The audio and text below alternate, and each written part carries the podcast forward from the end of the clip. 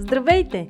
Ние сме Ваня Висарионова и Маги Пашова, а това е подкастът Мама говори, в който си говорим за всички вълнуващи теми от света на една майка.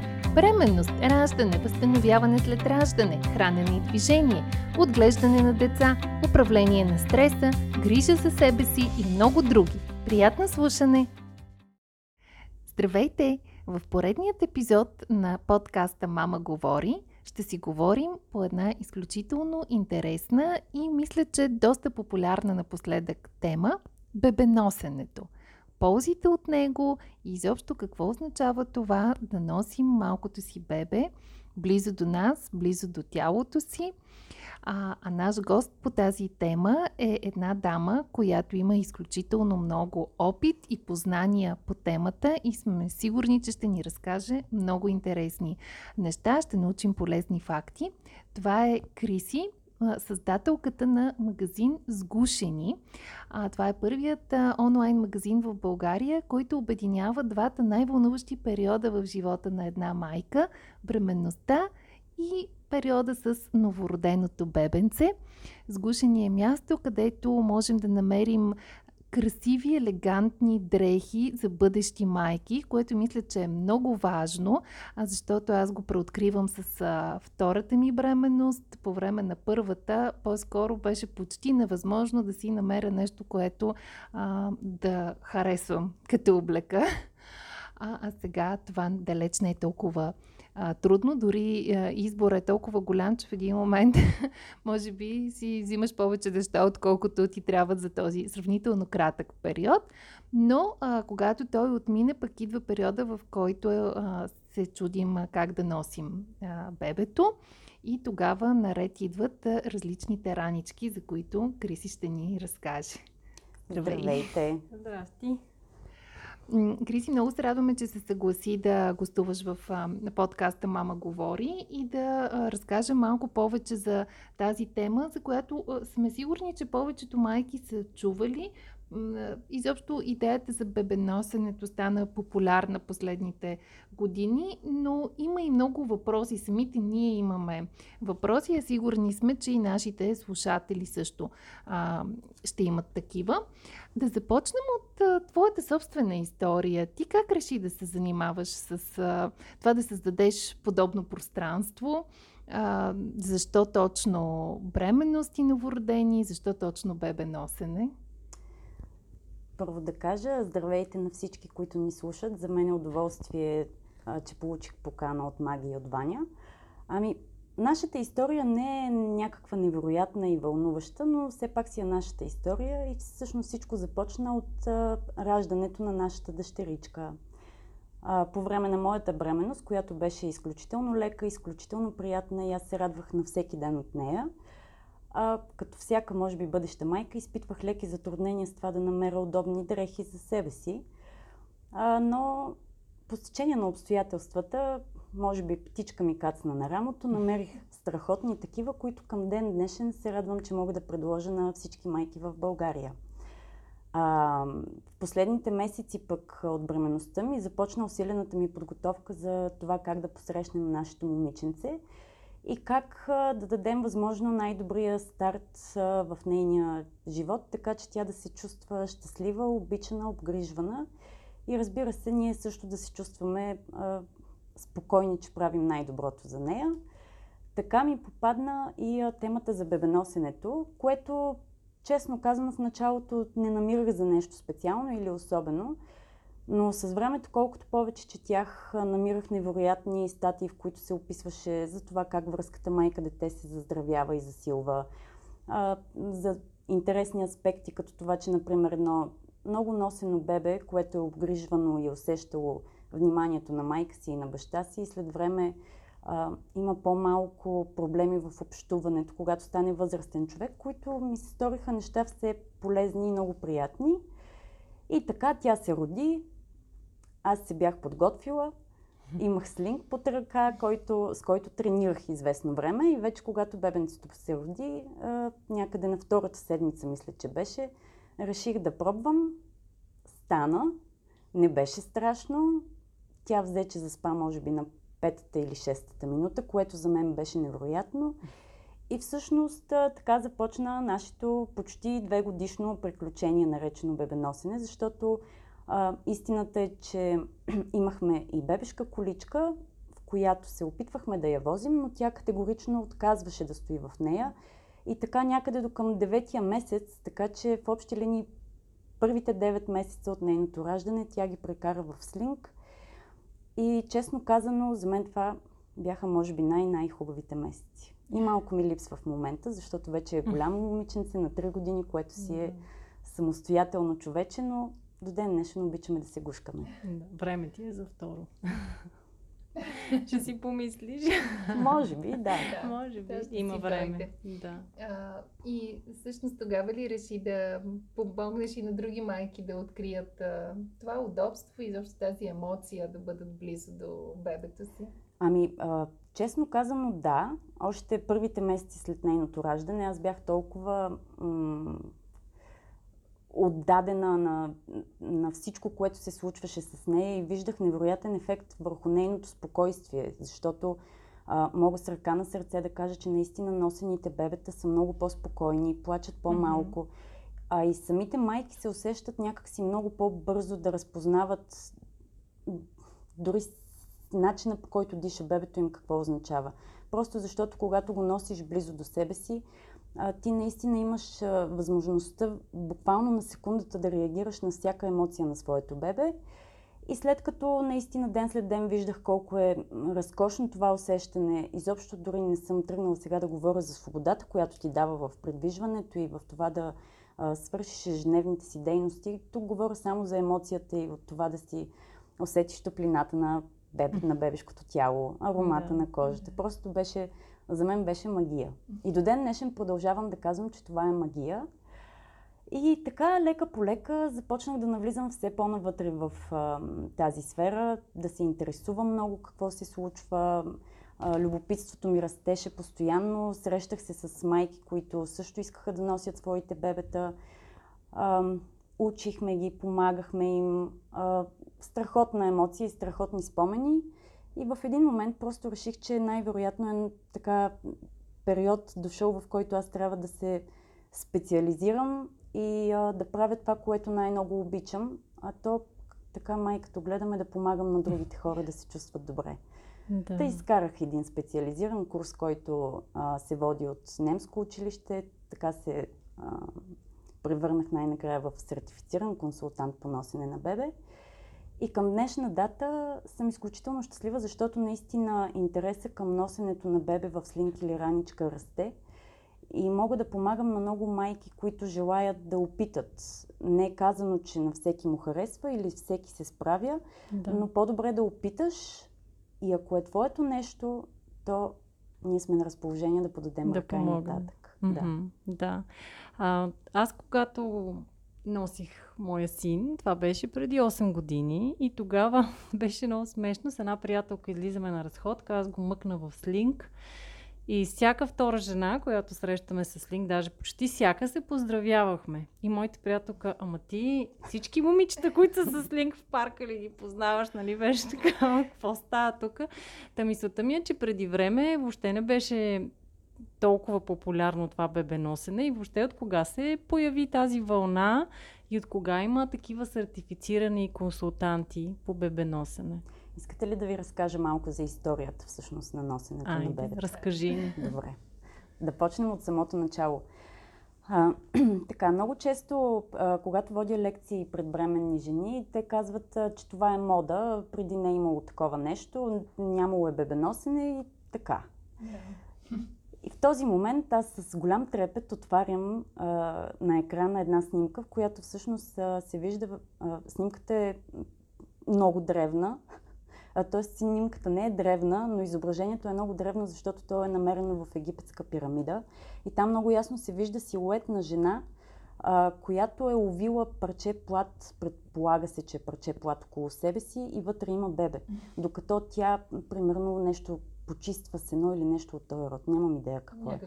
Да, но а, виждате, да, колко е, всъщност, началото е много-много отдавна или иначе казано, откакто свят светува. А, тогава всъщност носенето на бебета не е било толкова свързано с привързаното родителство, а, по-скоро с оцеляването и предвижването в, на по-дълги разстояния. Да. А, с времето това нещо се запазва като тенденция. А, има изключително много информация, дори през средните векове. А, преди това има дори изображение на икона, в която се вижда как на кон е седнал човек, който носи а, бебе. Мисълта ми е, че наистина това е нещо много древно ние изобщо не сме го измислили, не откриваме топлата вода. А, в началото на 90-те години пък а, започва ново течение, което, а, в което се смята, нали, че бебето трябва да бъде оставено да плаче, ако плаче, което е тотално обратното на това, което са правили преди хората. Реално те са носили навсякъде бебетата за оцеляване, за предвижване и а, тъй като не е имало адаптирани млека и така нататък, бебето е трябвало да бъде близко до майката, за да може да бъде накърмено. Да. Аз е тук нещо, което споделих преди да започнем да записваме подкаста, е, че си спомням моята баба, която имаше едно шарено такано парче плат, което тя наричаше цедило и на нас ни го вързваше като люлка под астмата, но после разбрах, че тя всъщност е ползвала а, това въпросно цедило, за да носи нейните деца, когато са били Абсолютно. Бебета. Цедилката си е традиционната българска носилка. А, ние съвсем скоро, аз съм я подготвила статията, но не ми остава време. А, много интересно, защото във всички краища на света си има традиционна носилка. А, много любопитни снимки, много любопитни а, конструкции. А, наистина историята е много, много назад а, започва. А, към днешна дата най-вероятно бебеносенето, така да се каже, дължи своя бум на това, че модерната градска майка среща доста предизвикателства, когато трябва да излезне на разходка. А, защото, за жалост, а, има много градове, държави, които не са добре устроени улиците, подлези, стълби, тротуари. Да. И ти трябва дори предварително да намислиш маршрут, по който да минеш, за да можеш да се справиш без чужда Да. помощ.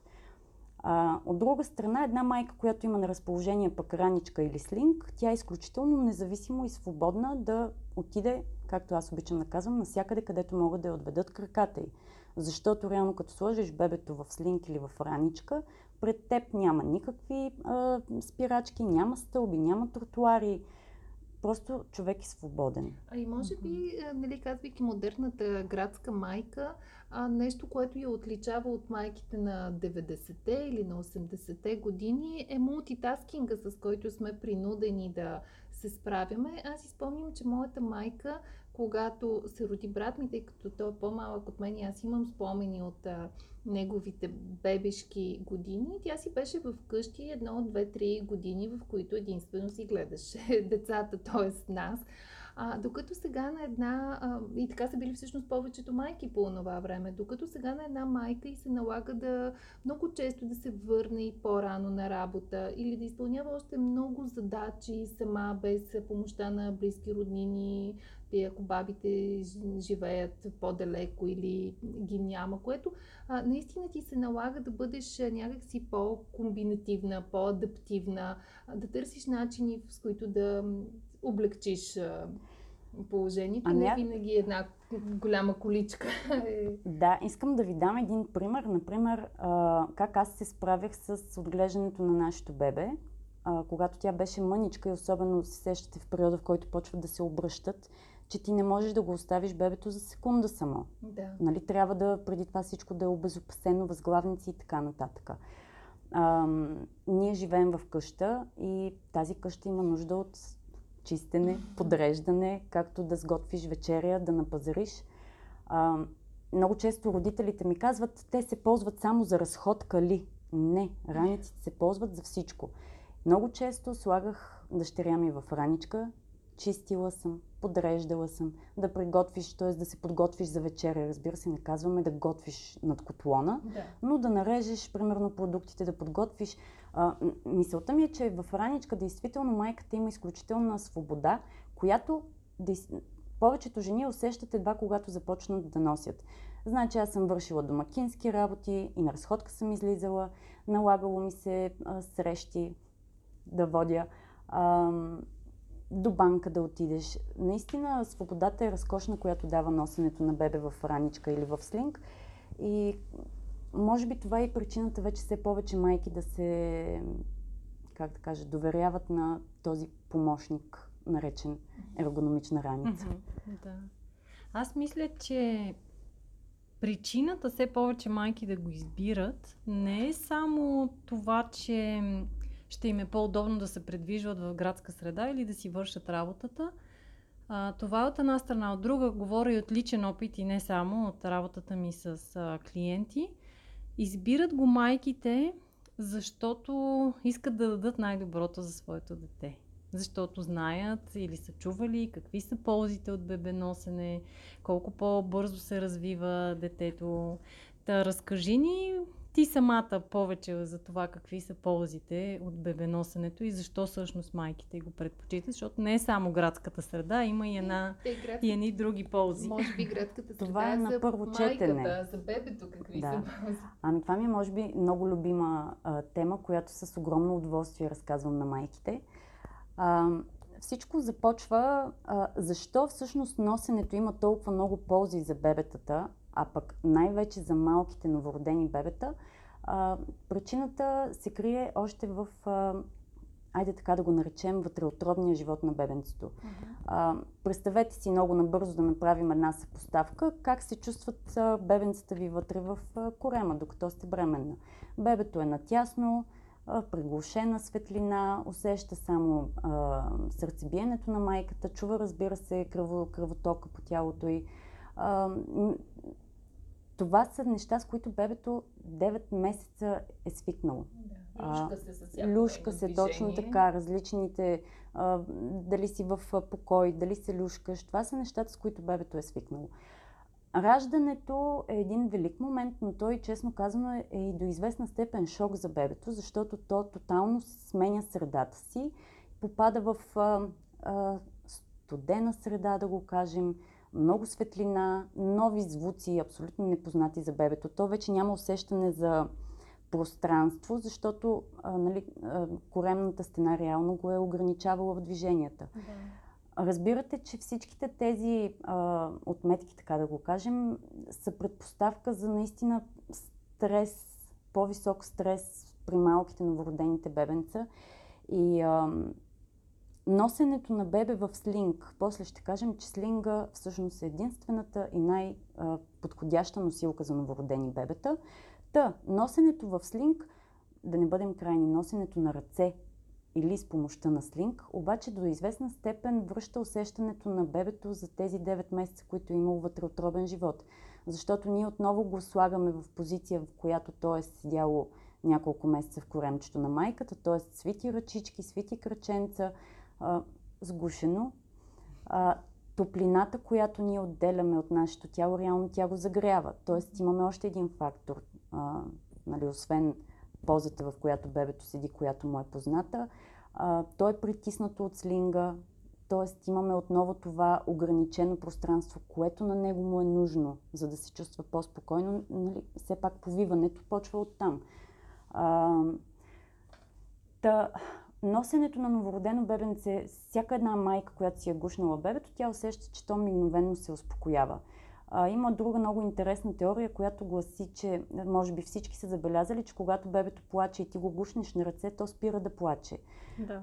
Това е една от теориите обяснява, че всъщност то е чисто еволюционно заложено в нас и е най-вече свързано с инстинкта ни за самосъхранение и за оцеляване, защото всъщност когато ти си в изправена позиция, ти можеш по-лесно да избягаш, ако евентуално нещо се Да, или да се защитиш Да. съответно. Да. Та, това е една от причините, поради които нали, се казва, че бебетата се успокояват, когато са носени на ръце. А, моя апел винаги е бил към майките, че малките бебета, новородените бебета изобщо няма как да свикнат да бъдат носени на ръце, защото просто те нямат това съзнание.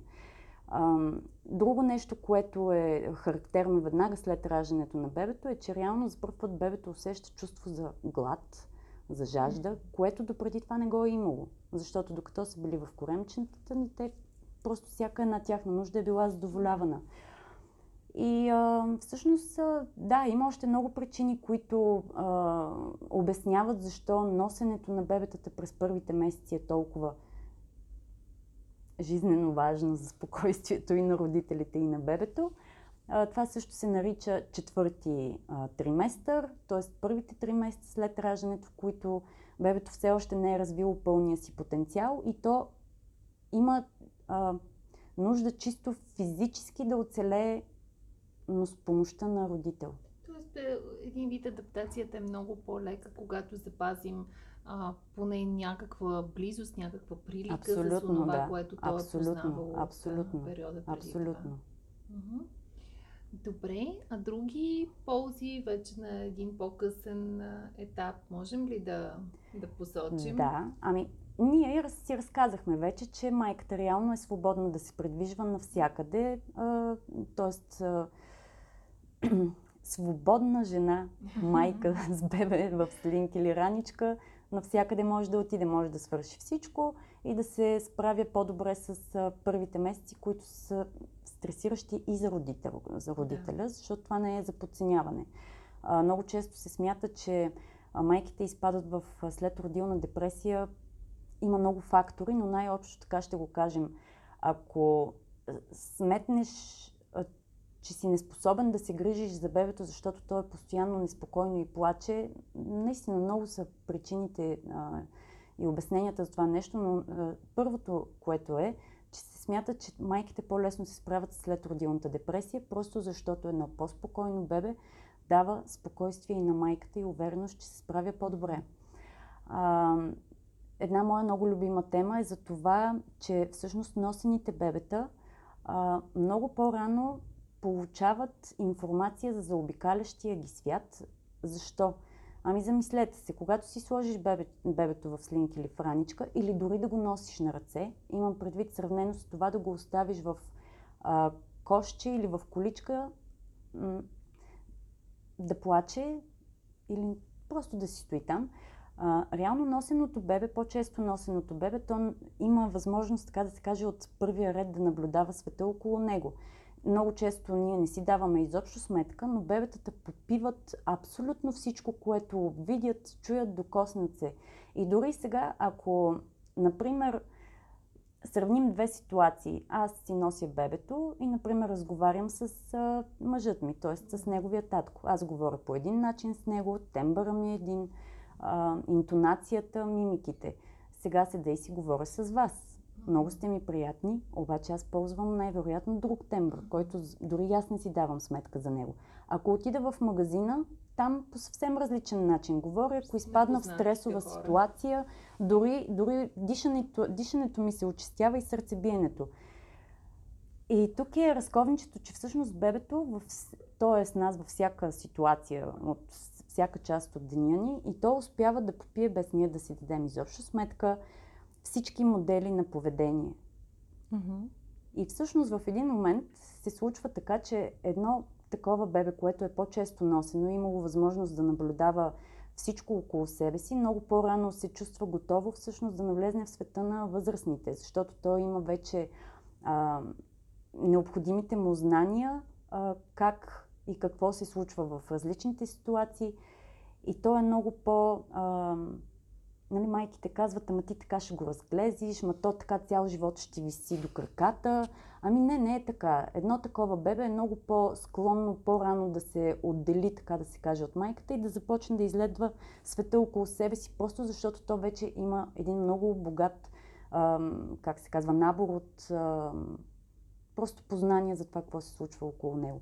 Така че носените бебета, противно на очакваното, че ще станат лигави и зависими от родителите, напротив, точно обратното се случва. Ам, доказано е, има изследване, което доказва, че също така носените бебета плачат много по-малко. Това а, се обяснява с по-низките нива на хормона на стреса, а, защото реално едно пък бебе, замислете се, той има най-вече нужда от а, обич, да се чувства желано и обгрижено.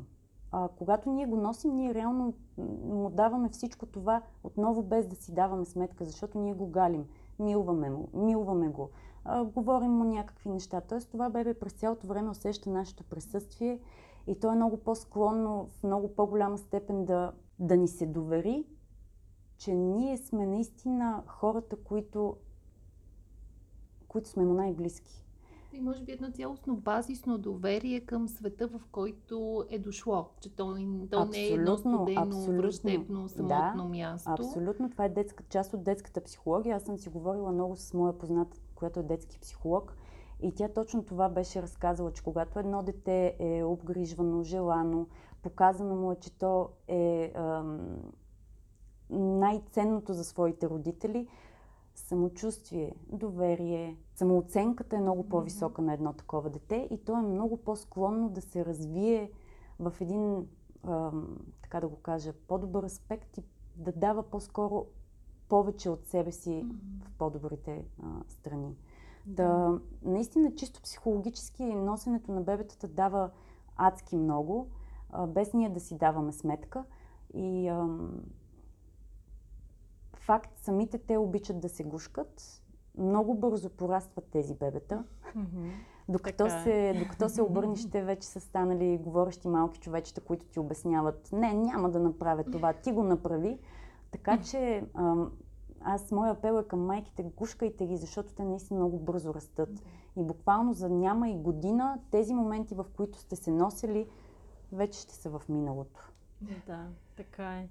И преди да ни разкажеш повече за това какви видове слингове и раници има, ми се иска да направим едно разграничение и уточнение. Ти го подметна, но така да натъртим на него относно това, че не е задължително бебето само да се носи в раница или в слинг, а че може и просто да се носи на ръце. А, знаеш, че пък на мен това до някъде ми е а, не болна тема, но интересна тема и говоря по нея много, че не трябва да прекарва нито бебето, нито майката прекалено дълго време в една и съща позиция за да не се получават изкривявания, схващания. Ам, бебето, ако спи, окей, нали, нека да си седи в раничката, защото то така или иначе не се движи много, но когато е будно, поне моята теория е такава, че е добре да се носи на ръце. По този начин развива собствената си мускулатура, може да развие този вроден ефект за сграбчване, за захващане, може да се захваща за майката с ръчички, с кръчета, нещо, което иначе ако само го носиш в слинг, нали, този вроден а, инстинкт се изгубва. Та, ти съгласна ли си с това мнение? Правим ли го това разграничение или не? И да продължим с темата за видовете. Моето мнение е следното. А, първите месеци за мен е много важно бебето да бъде носено. Но когато а, започне самото то вече да му заяква мускулатурата, започва да дава сигнали, а, предполагам, знаете, че гръбначният стълб на бебето се изменя през цялата първа година, дори и след това. Реално с, а, точно с а, това изменение са свързани и различните а, ергономични раници, слингове, мехда и така нататък носилки, т.е. да така. са най-подходящи спрямо периода, в който е бебето. Аз не отричам в никакъв случай ползването на количка, защото дори самите ние сме си возили бебето в количка. Също така смятам, че носенето на ръце също има своето място. Обаче аз пък съм от другата страна, да ти кажа. Mm-hmm. И а, вече на няколко пъти пристигат майки при нас, които идват с бинтове на китките. Mm-hmm. И когато видя майка с бинт на китките, на мен ми става ясно, че това е било относене продължително на ръце. Mm-hmm. Сега, може би тук е важно да кажем, че много зависи от физическата подготовка и състояние на майките, защото не всички здрава права жена, разбира се, тя може да, да избере как да носи бебенцето. А, смятам, че а, и двете неща са възможни и те са, не се изключват едно друго, а напротив, допълват се едно друго. Mm-hmm. А, и може би е много хубаво, че има специалисти като теб, пък, които да обръщат внимание на правилните стойки на майките. А, защото, за жалост, ако пък от нашата камбанария, така да се каже, ако не е добре нагласена раницата, а, тежестта на бебето се разпределя изключително погрешно по тялото на майката. Започват mm-hmm. да ги болят рамене, кръст, гръб бебетата, ако не са добре нагласени в правилна поза, а, съответно бебетата седат по неправилен начин в носилката. И това са а, все проблеми, които рано или късно едното води към теб. Да. Към теб, Ваня. да. да помагаш. Но да, смятам, че а, носенето на ръце пък до известна степен помага на майката по-бързо да влезе във форма след раждане. Мгм. Защото все пак това си е физическо а, усилие и за родителя. Да. А, така че, мили майки, избирайте кое е най-подходящо за вас. А, пробвайте, експериментирайте а, и най-важното за мен е, че винаги, ако имате възможност, е добре да се консултирате с специалист. А в тази връзка аз пък да попитам, а, нали, окей, ако приемам носенето, било то с раничка или на ръце, или може би най-хубавото едно редуване, тогава къде остава мястото на популярните бебешки шезлонгчета, люлки? Тях тотално ли ги ам, така отричаме като а, някакъв а, атрибут, който да се ползва през първата година или те също могат да имат своето място в това редуване? Ами, а, смятам, че тук това вече е чисто индивидуално. А, например, ние сме имали шезлонг, но той е ползван изключително рядко, просто защото нашето бебе не желаеше да седи в него. А, в един момент пък натежа твърде много за него, когато желаеше да седи. А, та, в общи линии, аз съм от а, родителите, а, които не, не смятам, че е нужно да се запасиш с всякакви бебешки продукти, за да ти е лесно, да, отглеждането на бебето. А, има бебета, които много обичат да стоят в шезлонзи, има такива, които не обичат. Тоест, а, няма как да кажа, не това е безмислен продукт, защото за много семейства всъщност е ужасно смислен. Шезлонга и люлката. А, има бебета, които така са научени да заспиват, така са свикнали. Има и обратното. Бебета, които не желаят, наистина това е по-скоро предпочитание на родителите. Да. Но те така или иначе са създадени всички за удобство Разбира се. на родителите. Разбира Но се. това е една друга тема, Да. която сега ще пропуснем. така. Добре, разкажи ни сега какви видове слингове и раници има. Аз ползвах такъв съвсем обикновен шал, дълъг, т.е. слинг. А, и ми беше супер удобен. От общо взето Оги, понеже се роди моя син, много голямо бебе, 3750 и още от родилното а, си го носех в слинг. да, да ни кажеш съответно и от кога може, могат да започнат а, майките да ги използват. Да, само преди това да вмъкна нали, моята история. А, аз също имах такъв под формата на шал, обаче ми бяха казали, че трябва да изчакам бебето да стане поне на 3 месеца преди да го нося в а, слинг, тъй като имало опасност да му се изкриви гръбнака, в резултат на което, когато опитах към третия месец, тя тотално отказа да седи в слинга, не се чувстваше комфортно и реално аз изобщо не можах да го използвам. Така че сега, сега разбирам, че всъщност Да. наистина съм изпуснала, защото това е края на четвъртия триместър, така че да, обясни ни и от кога можем да започнем. Добре, сега ще се опитам много систематизирано, кратко и ясно да кажем кога, какво се препоръчва. Добре. Като най-най-най-важното е да започнем от това, че първо няма правило кога да започнеш. Това, което казвам аз на майките, е когато се почувствате готови, тогава почнете. Другото нещо, което е много важно да кажем, е, че има ам, пазара е залят с а, изключително голямо разнообразие от а, продукти за носене на бебета. А, апелът ми е към всички семейства а, първо да се доверяват на доказани марки, които са сертифицирани. Това е най-важното. Защото една сертифицирана раница, слинг или друг вид носилка означава, че абсолютно целият происход от конците, ако щете, е ясен откъде е. Тоест, какви багрила са ползвани, Да. защото си давате сметка, че този плат, който е на носилката, той се опира до бебешкото тяло. А, така, няма да говоря за а, фалшиви а, марки и така нататък. Вие разбирате какво имам предвид. Ще кажа само залагайте на сертифицирани продукти, за да не се окаже утре други ден, че обрива на бебето на устата а, е от раничка, която е с неясен происход и е пуснала боя и тази боя е докарала обрив. Така. Много важно. Добре, продължавам нататък. Така, сега. Носенето на бебето може да започне действително от първите седмици след раждането му. А, това, което на теб са ти казали маги, а, честно казано е един добър съвет, но добър не, не защото това се случва, а защото а, новородените бебенца, малките бебенца, те се носят в точно определена позиция. Mm-hmm. На гръбначния стълб и на кръчетата. А, тази, а, реално тази поза, в която слагаме новороденото бебенце в слинга, трябва да имитира а, характерната за новородените поза, ембрионалната поза. Mm-hmm. Много често при неправилно слагане, слагане в слинг, бебенцата с, или с твърде изправен гръбнак, което не е естествено mm-hmm. за тях на този етап. Или кръчетата висват надолу, което също е неестествено. Предполагам, сте чували за дисплазия или луксация. Да. Най-често бебетата те се раждат с нея, по-рядко са случаите, в които тя се предизвиква, но всъщност нашата работа, работата ни е да учим майките как правилно да носят своите бебенца в слинг първите месеци, защото, например, първите три месеца бебенцето се носи в една позиция. Mm-hmm. А, както казах, с гръбче, което гръбначния стълб наподобява формата на буквата а, българско С, си представяме, или като сърп, а кръчетата са в по-дълбок клет, клек, но напред все едно под гърдите на майката да дойдат.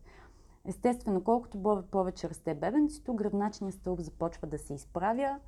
Този клек, ъгълът на този клек вече почва да се става по-голям. Съответно, бебето започва естествено да разтваря кръчетата си и позицията се изменя.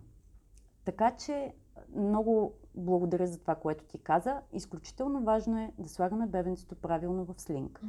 Така, сега, а, любимия ми въпрос, от кога мога да почна да нося в раница. Да. Сега, ще го кажа, за да мога отново да се върна на слинговете. В раница може да почнете да носите бебенцето си някъде след горе-долу четвъртия месец. Но раницата задължително трябва да бъде с регулируем на широчина и височина а, плат, т.е. платката, която, в която седи бебето, да може да се смали. Така. Така. Айде пак се връщаме на малките новородените бебета. Та, новородено бебе, малко бебенце можем да носим в... Те са няколко вида слингове. Най-общо казано, такан слинг и еластичен слинг. Таканият слинг, а, той е неразтеглива материя, има само лека, лека разтегливост по диагонално. Това са подробности, които няма да занимаваме майките с тях сега. Та в такания слинг има няколко основни вида връзвания. Малко бебенце, новородено бебенце носим с един вид връзване, по-отраснало бебена, примерно 6-7 месеца може с друг вид връзване, след годинката се прави трети вид връзване.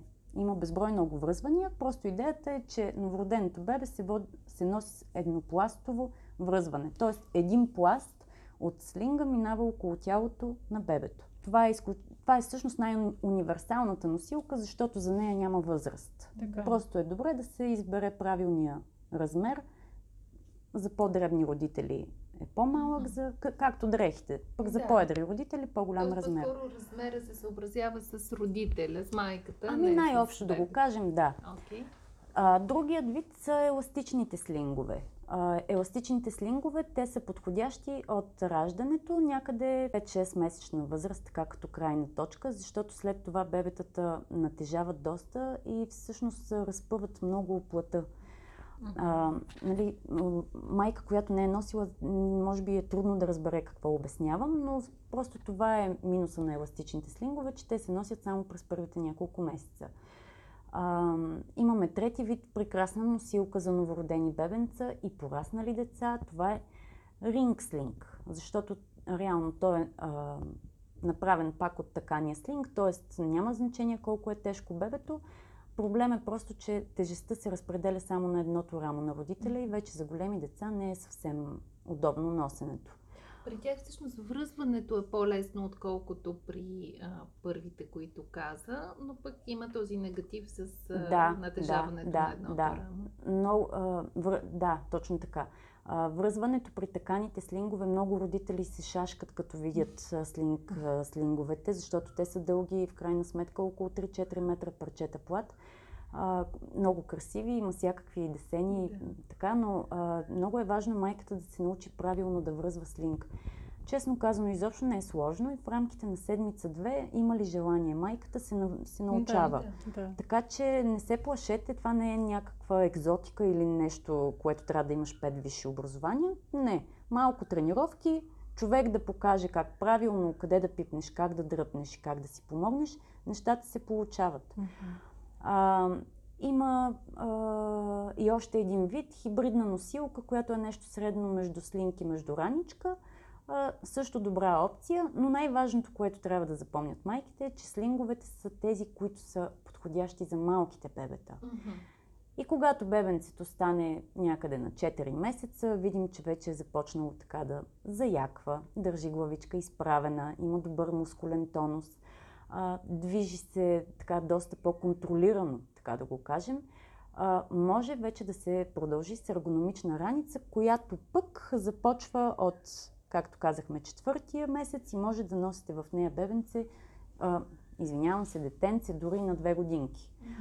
А, просто е много важно, наистина в ергономична раница, малки бебета под 3 месеца е крайно не, не добра идея да бъдат носени, защото реално раницата, колкото и да е свит панела, тя не може да даде нужната подкрепа на бебето, Да. така че то да стои с изправено гръбначе, а не да се килва наляво Мгм. или надясно, както и платката идва много по-широка от естествения разкрач на бебето. Затова нека да не бързаме с раничките, Мгм. има си подходящи носилки за всеки период. Да, а килограмите нямат значение, защото някои хора казват ми, то зависи и колко килограма е бебето. А, Трябва, примерно, да заминало 6 килограма, 3 месеца или 6 килограма, за да можеш да го сложиш в раница. Нямат значение килограмите. Знаете ли всъщност защо се посочват килограмите? Ако хванете една котия сега и погледнете, има, примерно казвам, от 3,200 се дава до 20 кг. Така пише на котията на ергономичната Така. раница. Но това означава просто, че раницата не може да се ползва от родени преждевременно бебенца, Така. така.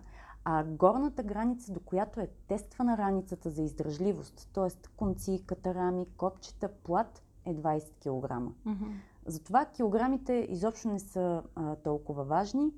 А, пак казвам, въпреки, че има раници, които пише, че може от новородено да се ползват, представете си се едно да сложиш а, бобче в кисийка. Можеш Да. ли да го подкрепиш да стои права позиция? Мгм. Не можеш. Еми същото и с новородените бебенца в ранички. Тоест Да. в идеалният а, вариант а, първите месеци слинг, след което а, може да се премине на раничка, която спестява това с връзването на слинга и в този смисъл е Да. по-удобна, но пък чисто като финансово решение а, за едно семейство да купи и двете, може да е по-тежко и тогава пък може да си останат изцяло на варианта с а, слинг. Точно така, но такан слинг или ринг слинг, т.е. Мгм. тези, които могат да носят и малки и тежки бебенца. Да. А, много семейства, честно казано, като започнат с слинга и сами усещат каква свобода им дава а, и спокойствие най-вече носенето на бебето в слинга или в раничката. И а, много често семейства идват при нас и казват, аз няма да му купя това и това, които са м, излишни продукти, така да го кажем, без които бебето спокойно може, но без раница няма как да остана. Да, Може би е да. въпрос на приоритет. А, факт има и ефтини а, носилки, така да го кажем, но там казахме едно на ум винаги Да. да. гледаме да са оригинални и сертифицирани. Има и по-скъпи. Но повярвайте ми, а, ползването на такъв продукт многократно се изплаща и спокойствието, което дава и улеснен, улеснението, което е за, за родителите, е наистина незаменимо. Да. Чудесно звучи, а иначе като горна граница казато към две години, че могат да се ползват. Може и доста и след повече. това. А, има размер раници, който се казва размер Тодлър, т.е. това е за пораснали дечица. И много често родители казват, а да бе, аз да не съм луд, че го нося до първи клас. Давам ви пример. А, ние много обичаме да ходим в планините а, и когато имаме свободно време, винаги драсваме на някъде. Дъщеря ни в момента е на 3 годинки. Имаме такава раница и ето давам ви един пример за какво могат да се ползват раниците за пораснали деца. Т.е. да отидеш на разходка в планината или предстои ти тежко пътуване. Има хора, които много пътуват, трансфери, самолети. Едно дете, което за, примерно през нощта mm-hmm. трябва да го трансферираш или пренесеш, много по-лесно се слага на раница. Т.е. Да. ръцете са ти свободни и не е нужно да носиш, когато mm-hmm. бебето се отпусне и детето, те тежат повече реално. Да, да. А, за жалост има много дечица, да не дава Господ, които имат тежки заболявания. И там също раниците много помагат. А, има дори такъв размер, който се нарича прескул. Тоест, говорим тук за размер раница, която може да носи 4-5 годишно дете. Но да, всъщност, както виждате, носенето много помага, за добро или за зло.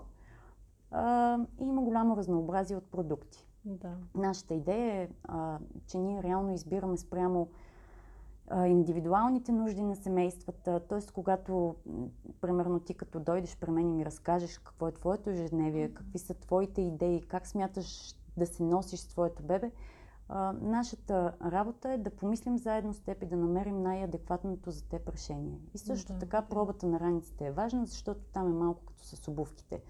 Тоест на един едно му е удобно, на друг друго. На мен много ми харесва това за индивидуализирания подход Абсолютно. и наистина лична индивидуална консултация, не просто да си харесваме нещо в интернет и да си го поръчаме, без да сме сигурни, че знаем как да го използваме правилно, че то ще допадне на нас или на бебето ни.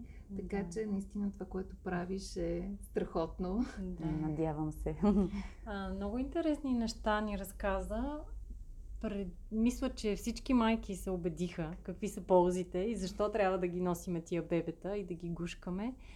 но да ни разкажеш за някакви противопоказания или Минуси. Минуси, да. А, това, което аз мога да кажа, и нали, което вече подметнах за това, че не трябва прекалено дълго време да го носим и да седим в една и съща позиция, при неправилно носене се създава излишно напрежение върху Абсолютно. коремната и тазовата кухина, което може да доведе до проблеми с тазовото дъно или до диастаза, но Нали, това е при неправилно носене. А, нещо друго, което трябва да знаят ами, майките? Ами, а, както казахме, а, дисплазия и луксация, колкото и страшно така. да звучи, всъщност а, а, носене, например, в ринг слинг или слинг е страхотна профилактика и така да го кажем поддържаща терапия при а, бебенца с такава диагноза. А, така че това е минуса, нали, че не можеш да го сложиш веднага в раничка, тъй като има специфична поза, в която трябва да вземе бебето, а не във всяка раница става. Така. А, сещам се за а, един минус, колко малко е банален, но лятно време, честно казано, става доста топличко, когато се носим mm-hmm. с бебетата. И а, доста майки така лятото остават на страни носилките. Има такива, разбира се, които са свикнали и не им пречи. Но да, контакта кожа в кожа доста загрява и мисля, че един добър съвет към майките, които носят лятно време бебенцата си е да подбират така носилките, че да имат опция за по-добро проветрение, а, да не се движат в най-големите жеги на слънце, защото да. и бебето и майката ще слънчат. Ще прегреят. Ще се дехидратират, да. А, ами какво да ви кажа? За мен това, което е истински проблем, което срещам по-скоро сред майките като истински проблем е, че а, бебетата много често толкова обичат да бъдат носени, че заспиват в раничките. Да. Много майки казват, бебето не заспива без раница, да. ужас, какво ще правим сега? А, аз осъзнавам, че това за някои семейства е проблем. Така е, да. Признавам си, ние сме, го им, сме имали същата ситуация, но тук пък беше момента, в който се научихме да правим така наречените трансфери, т.е. едно заспало бебе, как да си откопчееш раничката или слинга, за да го сложиш в леглото му и да продължи да спи. Да, се буди, да. да. За мен това е най-големия да. плюс, но и най-големия минус т.е. спокойствието, което изпитват бебетата в раничките и в слинговете И така. Но Да. наистина зависи от гледната точка. За мен това никога не е било проблем. И аз съм обожавала моментите, в които тя е заспивала спокойно Мгм. и кротко. Така, да. Та, така, може би е Той е въпрос на много гледна кратък точка. този период. Да, да, да. Добре, и така. един а, практичен съвет, сега като те слушам, общо взето изглежда се едно, трябва първо да си купиш слинг, а пък после да минеш на раничка, пък после евентуално, нали, дам си какво си, пък проветрива раничка за лятото. А, трябва ли наистина да инвестираме в различни видове? Има ли е нещо универсално, което можем да ползваме или да има такава практика да вземеш нещо, да го ползваш, да го върнеш, да го продадеш, да го замениш, за да, нали, защото в крайна сметка това си е сериозна сума, която трябва да дадеш, ако искаш всичките неща да имаш.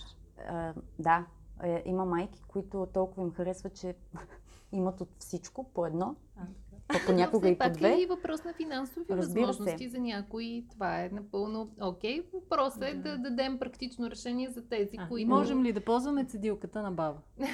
Пример. А сега де? Ами, може би може. Но аз бих направила някои подобрения по нея, за да стане. Ами, а, сега, в общи линии, както казахме, най, абсолютно най-универсалната носилка, това е таканият слинг. Да. Така. С него можете да носите и зима и лято, защото мрежата, таканата, мре- такания плат, той е много по-проветрив от останалите материи, така Да. да го кажем. Така че ето ви един плюс. В слинг може да се носи и зима и лято. Тоест, ако Така. някой иска бюджетно решение, може да си позволи само един Абсолютно. диапазон. Има, имайте предвид, че и последните години пазарът на употребявани носилки а, много така се разрасна, така че винаги може да намериш къде да продадеш своят слинг, ако, ако желаеш пък да си възстановиш сумата и да инвестираш в раничка. Така. На практика един слинг и една раничка те оправят за целият период Да. на носене, Това който обикновенно да е до към втората годинка, защото факт, когато децата проходят, те вече нямат нужда да бъдат носени, обаче пък от друга страна то почва, ходи, ходи 5-10 минутки, умори се, иска да го гушнеш. Да. И се получава пак едно ползване на раницата, но вече в различна нейна светлина, така Да. го кажем. Така че, да, е, има много голям пазар на слингови ергономични раници втора употреба, т.е. вашата слинг или раничка много бързо ще си намери нов притежател. Добре. А горе-долу в какъв диапазон върват като цени? За качествените сертифицирани продукти Ами, говорим. например, има хубави слингове, които започват от 70-80 лева. Мгм, сумата изобщо да. не е толкова висока. Абсолютно. А, нали, пак естествено зависи каква е комбинацията, дали е чист памук слинга или пък и в комбинация с куприна, лен, бамбук, т.е. колкото е Мгм. така по, как да го кажа, многокомпонентен, разбира се, цената расте. Но дори най-обикновеният памучен слинг ще ви върши перфектна работа. да. А, раничките там вече, да, факт, малко по-висок ценови клас, но пак казвам, нали, най-важното е сертифицирания а, статус на продукта, защото вие можете да сте безопасни, че бебетата, знаете ли какво правят? Като ги сложиш в раничка и особено ако са в период, в който им никнат зъби, Да. те веднага захапват през рамката Да, да, и да. по този начин всъщност те си чешат венците. Мгм. А, тът, в този ред на мисли ти може да си спокойна, че бебето а, няма да му излезне обрив. Дъвче нещо Да. Имахме, казвам го това, защото миналата Да. седмица имахме такава ситуация с раничка, която не е оригинална на една от най-известните марки. А, ето, давам ви истински пример какво може да се случи, ако си вземеш а, не, не оригинален продукт. Мгм. Раничките, има ранички, които започват от около 100-200 лева, има раници, които струват и 350. Нали? Вече зависи въпрос Да, на приоритети а, и на възможност, разбира се, но в никакъв случай това не е лукс, не е Да. някакво невероятно, нали, а, невероятна инвестиция, която няма възвръщаемост. Напротив. А, и така. Да. Знаеш ли. Ваня, моля ти се, искам само едно нещо последно да кажа, се сетих. Кажи. А, Бързо. за кенгурото, ергономичната раница, много важно да кажем.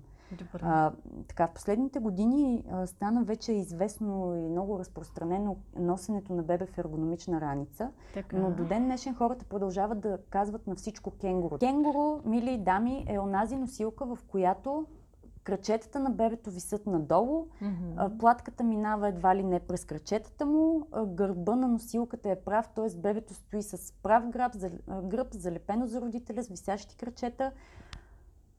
Няма да използвам епитети, но това е крайно не а, препоръчителна поза за бебетата. Мгм. А, това са продукти, които са на по-ниска цена и много често получаваме запитване, нали, добре, каква е разликата и що вие продавате и предлагате тия скъпи раници, нали, какво толкова. Разликата е огромна и тя най-вече свързана с това, че детето в ергономична раница взема правилна за неговото развитие поза. А, също така удобството на роди, за родителя. Родители пробвали едното и друго, веднага казват, че няма нищо общо.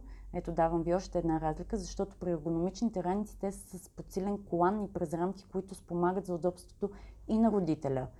А, и така, това беше много да, важно. Това не можех да, да не много го кажа. Важно да. пояснение. Да, всъщност мислех и да те питам, защото според мен думата кенгуру а, се употребява малко както елка за калкулатор или ксерокс за копирна машина, да, да, т.е. да, като да. някакво нарицателно, Нарицателно, на всички да. видове носилки, така се е наложило, да. но всъщност тук говорим за някакъв много конкретен модел ранички, които не са най-подходящи. Да, за... точно така, не са най-подходящото.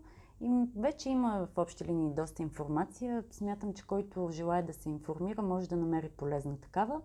Естествено, ние, винаги оставаме на разположение за нашите бъдещи майки, които Да. желаят да научат повече. Мгм. Но мисля, че Супер. най- казахме най-основното. Разбира се, темата всъщност е доста така голяма и обширна. Има още много какво да се каже, но живот и Да. здраве. Може да имаме и втора Да. част. Добре, със, със сигурност на мен ми беше много интересно, още повече като на човек, който му предстои възможност да, да се яви непоправителен с носенето на бебета и след като не ми се е получило с а, първото а, бебе. А, тоест ние минахме директно на раничка, да, нали, в един момент го имаше това, но то беше основно наистина за разходки и ходене по планини, защото и ние сме големи любители на планините, но с а, живот и здраве второто а, бебенце със сигурност ще разчитам, ще се доверя на твоя съвет и се надявам и така консултация, препоръки от самото начало и се надявам да имам възможност а, да го нося още от а, началото. А, да кажеш на нашите слушатели, тези, които искат да се свържат с теб, къде могат а, да те намерят, а, как могат да направят консултация с теб. Ами, а, единият вариант е имаме а, онлайн магазин, т.е. там, освен че могат нали, да разгледат всичко, което предлагаме и всъщност да се запознаят още от сега с различните видове продукти за носене на бебе, т.е. там има и наши контакти, могат да се свържат с мен. Имаме два шоурума, един в Пловдив и един в София, които всъщност вече правим и консултациите на живо. Ам, освен за а, бебеносене, аз съм и консултант по кърмене, така че помагам на майките и за двете неща. Та, м, Чудесно, магазинът е сгушени. Аз не казах как се казва. Да, Ах, да го Боже. кажем, за да... Да. А, сгушени се казва а, онлайн магазинът ни. Имаме и в Точка сгуши, сгушени.com. Имаме страница и във Facebook, имаме профил и в Instagram, Instagram. така че сме лесно откриваеми. Така че навсякъде, където ти пишат, има и телефон, на който могат да ти се обадят майките и да. Да. те открият. И да им покажа какво нещо е това бебеносене, каква Да. магия е. Супер! Ние аз мисля, че беше много наистина полезно, интересно да обобщим най-така основните неща, които казахме. Ползите от... Първо, че бебеносенето е нещо с хилядолетна история, не откриваме топлата вода, по-скоро се връщаме към нещо забравено и хубаво старо, което от една страна за майката е улеснение в динамичния градски живот, защото й дава доста повече свобода, отколкото бебешката количка, а пък за самото бебе е едно, грижа. да, едно спокойствие, една сигурност, един по-лесен начин то да се адаптира към света извън майчината отроба. А, това, за което е важно да се внимава обаче, е при избора на продукт, с който да носим бебето, да залагаме на сертифицирани такива, за да избегнем риска от различни бои или неща, с които са третирани несертифицираните продукти. От друга страна, да се консултираме, а, за да знаем точно как да поставяме бебето в слинга или в раницата, с цел да избегнем неправилна позиция за самото бебе или претоварване за майката или който носи бебето и също както Ваня отбелязва, да не прекарваме твърде дълго време в една поза, когато носим бебето, защото това не е добре нито за бебето, нито пък за майката. Дали пропускам нещо в обобщението? Аз се сещам още хиляди неща, които мога да ви разкажа, но друг път. Добре. втория епизод. Значи си оставяме правото и за втори Да. такъв. Ами, благодарим ти още веднъж за тази много интересна среща. Надяваме се, че тя е била е, интересна и за нашите слушатели. А, молим ви да оставите вашите коментари, да споделите подкаста ни, а, да се абонирате за него, за да го слушате редовно, тъй като предстоят и други интересни теми в Мама говори. До скоро. Чао! Чао! Информацията, която предоставяме в подкаста Мама говори, е с информационен характер и не бива да служи и да се приема като медицинска диагноза, нито да заменя индивидуалната медицинска оценка и наблюдение. Преди да решите да се доверите на нас или други източници, свързани с диастазата, моля, консултирайте се с вашия лекар и или хирург. За повече информация посетете нашата веб страница nenadiastazата.com.